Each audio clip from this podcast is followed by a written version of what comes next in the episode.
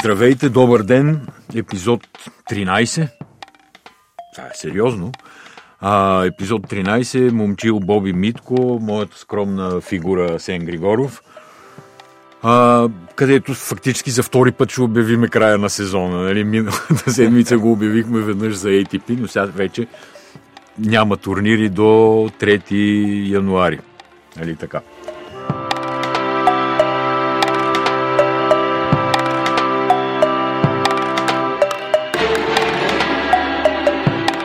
Откъде да почнем? С нощи имаше два вълнуващи матча. Финала на Купа Дейвис в Мадрид. Каха магика. Кой гледа? Какво ви е впечатлението? Да честитим на испанците победата. Шести трофеи от Купа Дейвис в тяхната история и поставиха нова страница в историята като първите шампиони в новия формат.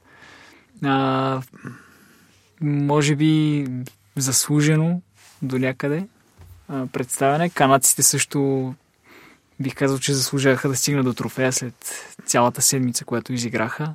И геройствата на Васек Поспишил, и на Шаповалов, и даже и на двойки двамата. Перфектна комбинация. Но просто според мен Коза в финала наистина, както си коментирахме, може би трябваше Васек Поспишил да играе в първия матч, а не Феликс Ожи Асим.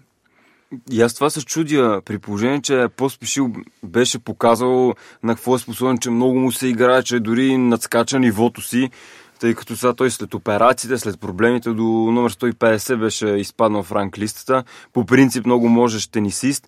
Най-малкото, дори самия той не е ли имал самочувствие да, да излезе за, за такъв двубой, и, двубой, не е ли имал желание. Ясно, капитана решава, каза кой иска да играе, но според мен, ако си един тенисист, който първо, че е във форма, второ, че може да кажеш, не, искам аз да играя, нали? най-малко дори проблем да направиш, нали, да излезеш ти да играеш. Е, Много странно. И, игра няколко мача, той беше фактически подготвен физически, психически, беше влязал в ритъма на турнира, докато Оже Елиасим, който така или иначе ми е един от фаворитите за а, близкото, според мен, бъдеще, а, беше контузен, не игра доста време. Сега мисля, че от US Open сам не е играл официални матчове. Да. И първи матч да го изкараш на финал, малко ми се стори странно, освен ако по-спешил нещо не е бил контузен, не се е чувствал добре, нали, това е това не можем да го знаем вече от кухнята на канадците. По-спешил абсолютно се състезаваш с Надал за играч на турнира до да. преди финала. Той започна с три победи чисти, включително над Фунини. Никой не очакваше преди това, кога се е скрития лидер за Канада. Така че наистина е странно решение. И може би коства прекалено много. Шаповалов игра много смело, даже може би прекалено. Той атакуваше абсолютно всяка топка с всичка сила. Прекрасен матч от моя гледна да, точка. Да, Такова здраво налагане на топката, атаки. Рафата също трябваше да се противопостави на тая бомбардировка и той удряше здраво. И стана много хубав, открит, агресивен и от двете страни матч. Наистина беше разкошен. Две-три точки решиха, решиха цялата история. Едно драйв воле, ако си спомняте, пак от дясната страна на мрежата, където се опита а, нали, от, както е левичар. Да, точно така. Форхен драйв от дясната страна на мрежата и го изкара.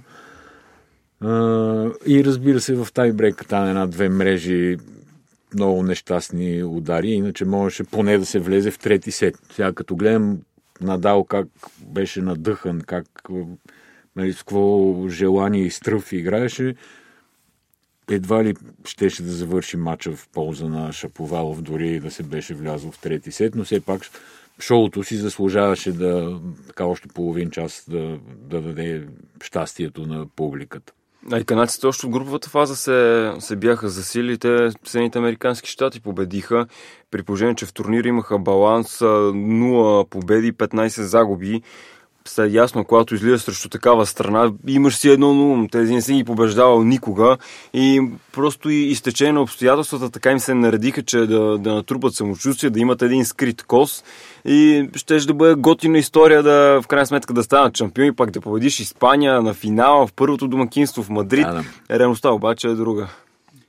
Е, не, те, испанците страшни геройства. Са, Роберто Балтиста Гут наистина предишния ден погребението на баща си е много сериозен характер се изисква да отидеш, да играеш и да спечелиш.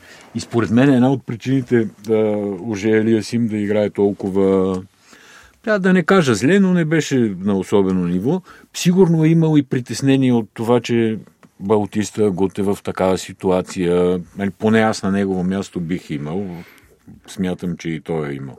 Така че нали, някакси двоен геройски ден за Испания беше вчера пред пълна зала. Да отбележим тук и да минем на въпроса с това за успешен ли беше този формат и от гледна точка на зрителски интерес, и от гледна точка на тенис. Какво мислите? Ние като започваме от откриването пред празни трибуни, са то първото нещо, което, което виждаше, трибуните, нали, с всичките движения на, на камерите, с общите планове и така нататък. И те се опитаха максимално да замаскират с светлини да, да. ефекти, знамена. Изобщо да... не показваха, камерите бяха до трети ред. Аз гледах нещо, все пак съм работил тази работа с камерите много дълги години. Всичко, всички планове бяха до трети ред. Нямаше високи камери, нямаше нищо. Или т.е. ако имаше високи, бяха много клоусап на така че те и организаторите направиха максимума нали, да могат да, да прикрият, но факта, че а, още в откриващия ден единствено на централния корт, то когато играе Испания, иначе на останалите, единия с капацитет 3500 души, корт номер 1, корт номер 2 с 2500. Тези кортове въобще нямаше случай, в който да са били близко до това да се напълнят, без значение, че играеха страни с прекрасни състезатели. Ник Кирюс играе трибуните празни, абсолютна гърхота според мен. И, и изобщо а, французите, когато играеха много, много странно и много силни аргументи, че има много къде се работи отделно, а, други много дребни неща. А, Приложението... Да кажем, австралийци не могат да дойдат от Австралия до Испания, за да гледат два мача, но французите им е Странно. близо. Абсолютно да, цитат на да. седмицата е Пьер Юк Ербер, който каза аз за първи път чувам как пея Марселезата преди матча. Сам До сега не му се е чул да, нещо да, такова да. на Купа Девис, да се чуе да. той гласа, докато пее химна. Да. Особено точно Франция, които се славят с една от най-вълнуващите публики. Когато и противни за съперниците. Да, да, да, да. Франция е такава колективистична култура, отборна култура и винаги по подобни е, места естествено се подкрепят. Много беше смешно, не знам дали сте забелязали, имаше една такава инстаграм дискусия между Жерар Пике и някакъв друг човек, mm. чието профил не запомних. Нали, човека пуска снимка и казва срамна работа, играе се пред 15 души. Това беше матч на Белгия. Се виждаха десетина белгийски знамена и около тях около всяко знаме по 20-30 човека. И снимката беше така срещу централната трибуна. Пике, който явно е бил, как се пада, в ляво от централната трибуна и снима потъгъл, му връща снимка и казва повече са от 15. Но истината е, че може би бяха 30-40.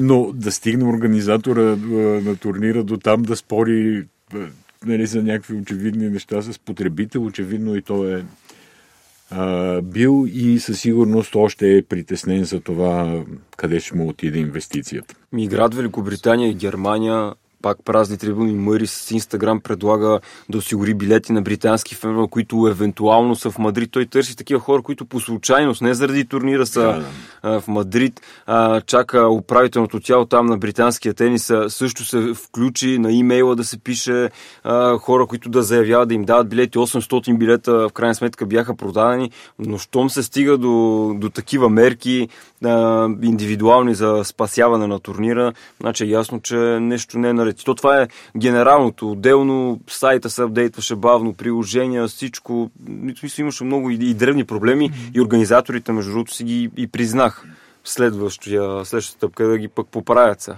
И включително има ли всъщност бъдеще такъв формат с толкова много мачове за една седмица, при положение, че почти всеки ден се случваше последния матч, понеже имаше доста драматични сблъсъци като серии, се стигаше до а, момент, в който трябва да се реши всичко в мача на двойки. И той приключва в 4 часа сутринта, а, което при положение, че същия отбор трябва да играе на следващия ден отново, е напълно неприемливо. И, и за а, публиката, която би трябвало да отиде да наблюдава матча, да стои до 4 сутринта. В делничен ден. В делничен ден. Да, същото казваше, да сутринта четох някой от испанците беше написал във връзка с това какъв героизъм са направили, че Рафата си е легнал в събота срещу неделя в 5 сутринта. И, нали, все пак е излязъл, спечелил е матч и така нататък. Това е малко странно. Но тук се сещам сега, не, не помна дали го коментирахме миналата седмица, ама и да сме, ще затвърдиме, деца вика.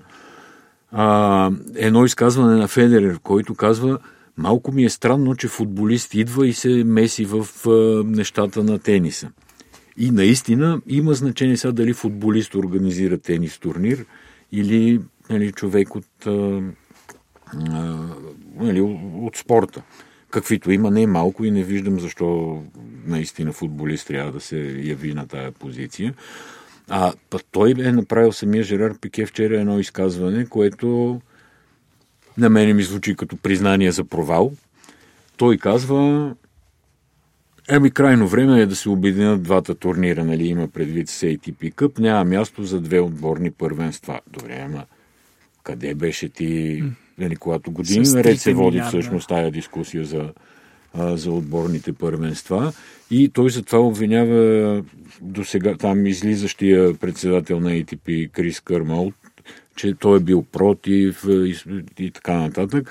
И че сега при новия председател, който е един италиански Андрея играч. Андрея, Андрея Галденци, да, ще ли да започнат на ново разговори за това. Малко агресивен, така като футболист, всъщност. Без да. много доводи, особено след тая седмица. Да, да, няма реално никакви доводи, освен нали, толкова подтекста е организирах, загубих пари, дайте да правиме нещо, Имаше да не губя аргумента, пак. Аргумента беше световните номер 1 и 2 Джокович е надал в обратен ред, разбира да. се. Казаха същото нещо и те го искат, дайте да го направим, нали? Има, те го искат, за да не трябва да играят отборни турнири през 4 седмици Абсолютно. фактически. Аз пък си мисля, че такова обединение е малко трудно би само от гледна точка на разбирателството между Международната федерация по тенис и ATP. Извън това, че те по принцип не са в много добри взаимоотношения, даже конкуренти. Те нямат едни и същи интереси, ако трябва да бъдем, нали, освен промоутването на тениса, така и световен, световния мир и всякакви подобни неща. Нали, ATP е Асоциацията на тенис професионалистите, които имат интерес спорта да се развива добре, да се плащат огромни пари, все по-огромни за телевизионни права, реклами, спонсорства и така нататък, докато ITF все пак е неправителствена организация.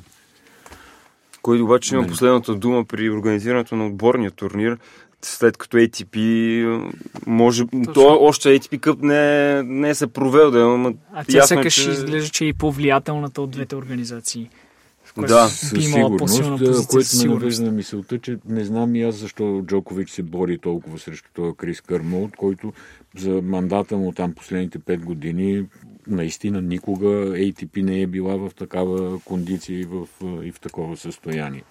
То основната борба на, на Джокович там беше за играчите извън топ 100 и не само да а, за това какви пари взимат, тъй като не той, но някой от екипа му там или близък е изчислил турнирите какви пари генерира, такъв процент отива за играчите, пък на фона на тия милиони играчите извън топ 100, а, какви пари заработват и, и той се усети, че прокарвайки този тип идеи, може да си натрупа повече влияние. Отделно, че се е заобиколил с хора, благодарение на които евентуално в бъдеще, според мен ще бъде някаква такава водеща фигура в тениса. Джокович поне такива амбиции има. Да. Та, той си има някакви лични борби по-скоро, не толкова срещу личността Крис След 2-3 години Федерер не реши да се кандидатира за председател на ATP, което ще промени играта доста. И сега като говорим за Федерер, да се върнем на, т.е. да отидем в Латинска Америка, където играят с Верев, играха, то май свърши, свърши ли? Да, да, Еквадор играха последния демо матч. Демонстрационни матчове. В Колумбия удариха греда поради ай, протести, съответно налагането на полицейски час. В Чили също имаше протести, но някакси успяха да се промъкнат между капките. И тук сега дължим да кажем, че нали, бяхме написали един материал за а, нещо като любов по време на холера, нали, демо матч по време на протести, защото наистина Латинска Америка не е в, а, не е в добра кондиция в момента. Има размерици. И имаше един-два коментара от форума под материала, че тениса не трябвало да се политизира. Значи, тениса не се политизира. А, никак, но все пак тениса не е някакси паралелна вселена, нещо извън обществото. Нали? И тенисистите, и ние, и всички сме зависими от това, зависими и заинтересовани от това, което се а, случва между нас. Така че това е моя коментар и според мен е любопитно а, нашите читатели и всички, които имат интерес към тая тема, да знаят малко повече за средата, в която всичко това се случва. Ваши коментари? Най-малкото да говориш за, за това, че тениса не трябва ли спорта се политизира, самия аргумент а, няма тежест. То не се политизира, както, както ти кажеш, стене спорта. Ние просто а, отразяваме и, и проблем, който е за милиони и до някъде колко цинично е да, да се печелят милиони при положение това е обстановката в съответната държава. И да говориш, че не трябва да се политизира, все едно да отидеш сега в някакво югоисточно село в България да говориш за защитавайте природата и така нататък, на фона нали, Китай, Индия и такива индустрии, какво правят с природата. То малко също се получава. Ние трябва да погледнем по-генерално картината в цялата държава каква е а, с протестите, с проблемите, с това как от конкретен проблем вече става дума за социални, за економически и, и хората, че им, че им омръза по някакъв начин и на фона на тази ситуация да печелиш много милиони с един демо матч, сякаш си се изолирал. Тоест, той Федерер не се политизира, там е ясно. Той върви в балон. Това е Абсолютно, факт. Той да. върви в балон. А, и сега неговата гледна точка, която също е легитимна гледна точка, нали? Искат да ме гледат, давам им възможност. Нали? Снисхожда Господ и се разхожда и с Южна Америка и те го гледат. Сега Лизет Дюран, с която сме взели интервю за нали, вече е качено на, на сайта в Тенис Кафе, тя казва, хората бяха отчаяни, ревяха за това, че мача се отмени. Тоест, те наистина искат да го гледат и го гледат като Господ, но пак е въпроса някакси на, на мярата и на баланса. 2012, когато му беше предишното турне, нямаше такива драми в Латинска Америка, каквито има сега. Нали, сега е Чили, Еквадор, Колумбия, Аржентина не е стабилна, Бразилия не е стабилна, не е окей ситуацията изобщо там. Да, тениса и спорта като цяло се влияят от тези процеси. Те са в една среда, няма как да ги разделим точно, не са паралелни вселени. Още повече, че спорта не само не че не се политизира, но той доста често е използван като инструмент от правителствата и от държавите да или да, да заеме позиция и да разреши някакъв проблем в държавата, или от друга страна пък да, да замаже положението и да, както се казва, да, да си изчистят името с а, някакви глобални проблеми, които обществото така или иначе не вижда и да замаскират, да сложат преграда, която обществото да види само опаковката, нали, а не да вникне в съдържанието. Точно така се случи и в Южна Америка, където колко Зверев и Федерер общо 8 милиона генерира 8 да, милиона долара. Официално. Да, това са официалните статистики. А при положение, че и в Чили, и в Колумбия има адски големи протести. В Чили знаем за всичко почна от а, увеличаване на билета за градския транспорт и се да. прерасна, прерасна в нещо Метрото, в нещо метрото ги да, да. Метрото. Накрая стана буквално да, истината е, че ние нито можем, нито искаме, нито ни е работа да вземем позиция по конкретните да. държави и конкретните протести, които се провеждат вътре. А, нали, далече сме, политическата ситуация ни е неизвестна и сега аз правя извод, нали, Лизет пише, че това са група хора, които едва ли не мародерстват вечер, нали, чупат магазини, крадат коли и така нататък. А, протестиращите си имат своя позиция. Поразрових се и с Твитър да видя кой какво пише изобщо там, колумбийски хора. И намерих много интересно два противоположни твита, но и двата се оказват абсолютно случайно. Единия, който е подкрепя тезата на Лизе Дюран, че реално това са хора, които рушат имиджа на държавата, нещо, което нали, подобряването на имиджа на тази държава, известна все пак с наркокартелите и така нататък, е било много голямо усилие и труд на цялото общество и сега се разваля. А, да, този човек се оказа професор по литературознание от един от големите университети.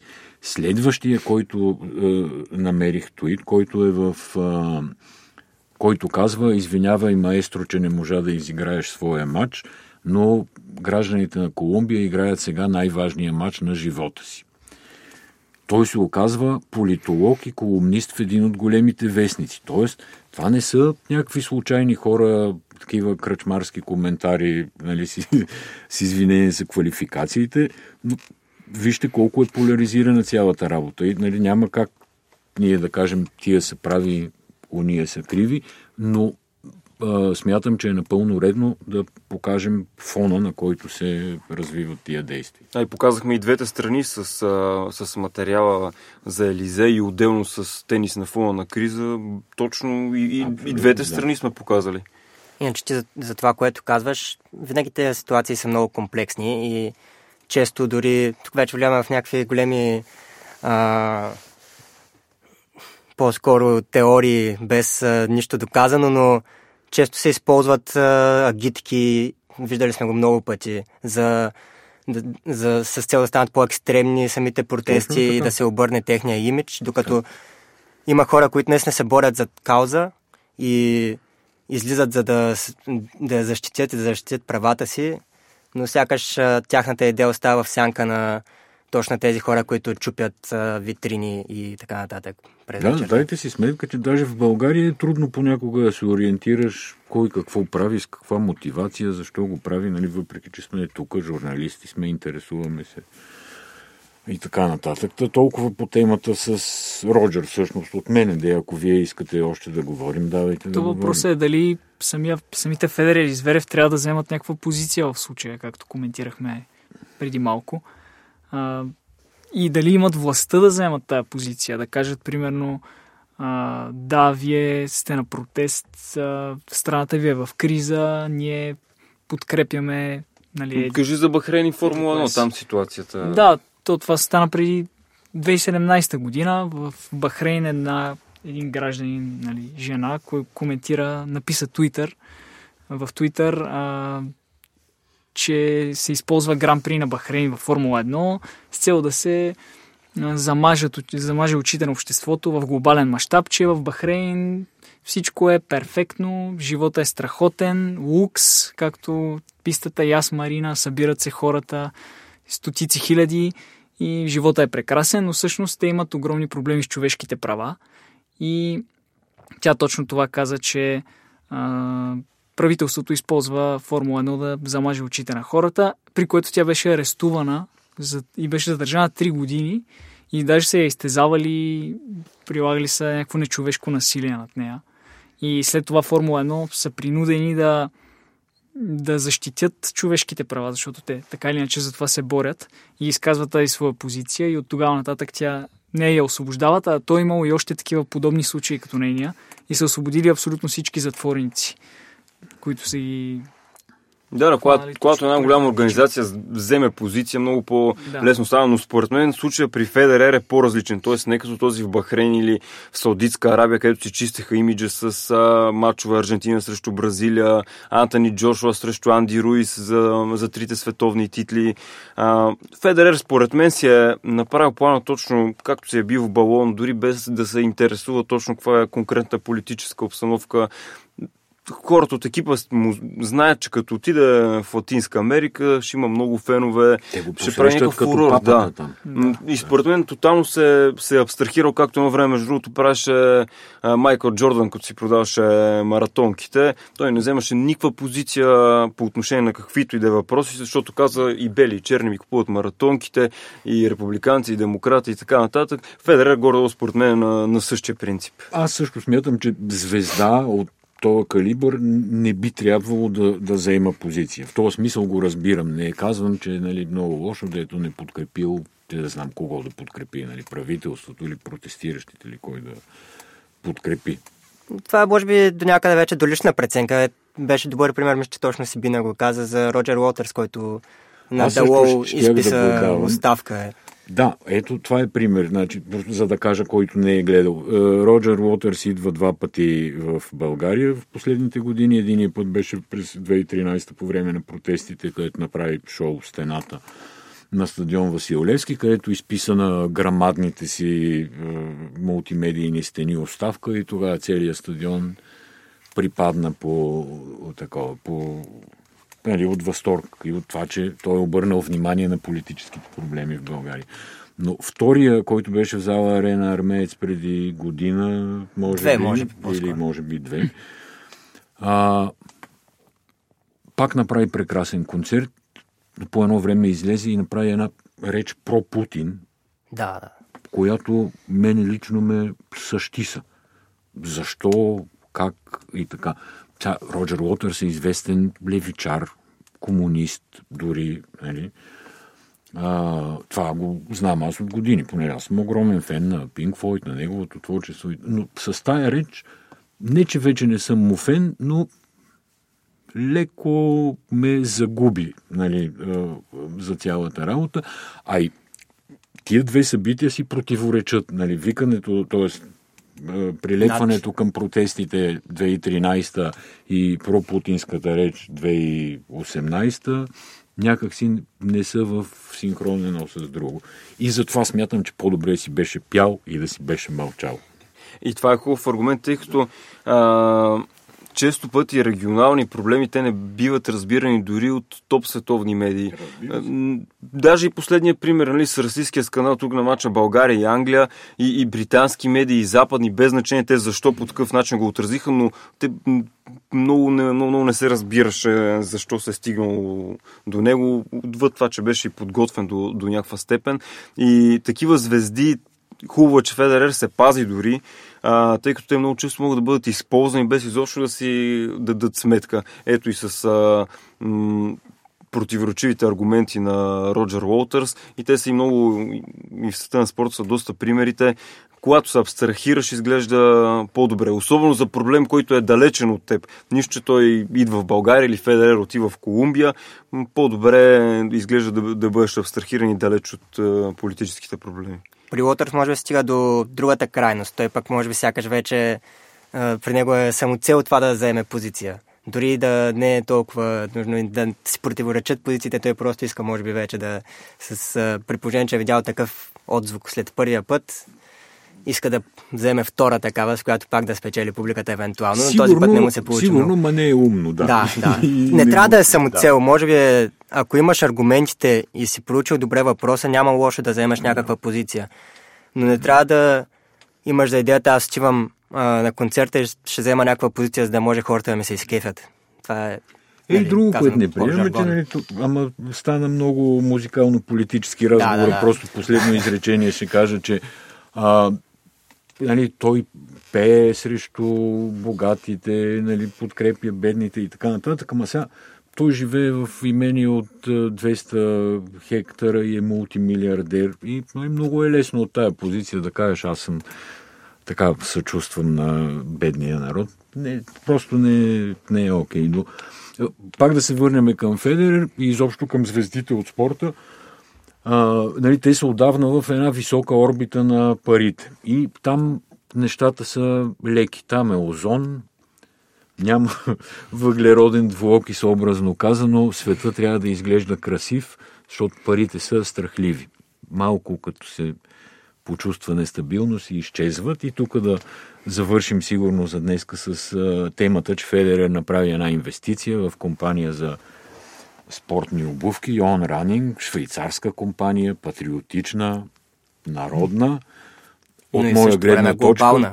И в същото време глобална и от моя гледна точка много естествена и много умна инвестиция от страна на Федерер. Много силно развиваща се в момента, бързо развиваща се компания, която в Америка на, на места се съперничи с Nike, Adidas. в Германия, ако не се лъжа, ще ви излъжа дали беше Германия или Франция. мисля, че втория най-продаван модел беше точно техен след Air Max, един от моделите на Air Max на Nike. Така че със сигурност добра инвестиция звучи на пръв поглед поне. Е, и... Федерер и Серината и не само, и големите звезди, те си имат а, такива екипи, надхвърлящи изобщо мащаба на, на спорта, на случващото се на корта. В случая аз гледах от преди години извадка на Forbes за инвестициите на Серина Уилямс стартап компания, тя почти няма грешна инвестиция. Така че аз съм сигурен, че Серина не ги мисли тези неща. Това е ясно. Както и случва с Федерер. Но за Федерер съм сигурен, че ги мисли, но това е... Абсолютно. аз мисля, че ги мисли, да. понеже ето, примерно, той, той използва как става връзката между него и тази компания. Той започва да използва тези обувки за спринтовете си, сесиите за спринтове на тренировки и постоянно, като, като се прибира, отива до офиса и ми говори и казва този модел, това не ми харесва в него, това не ми е удобно, а, визуално това мисля, че е по-добре така. Дори за някакви маркетинг стратегии казват уж в изявлението, че се е включвал с идеи. Така че изглежда се интересува от тези неща и да. а, им е запознат. И, нали, то анонса лично. за акционерното му участие е с това, че той готви специален проект за 2020. Сега не съм сигурен дали тенис обувки ще извади, но най-логично е да извади тенис обувки, когато му свърши договора с Nike, да се яви с а, тенис обувки на компанията, в която той инвестира. На следващото турне с да. демонстративни мачове. да му се радват до година. да, да му се радват на обувките също, не само на играта. Ми, добре. Мерси за днешното участие на вас и за, на вас за това, че ни слушахте и до другия понеделник. Чао!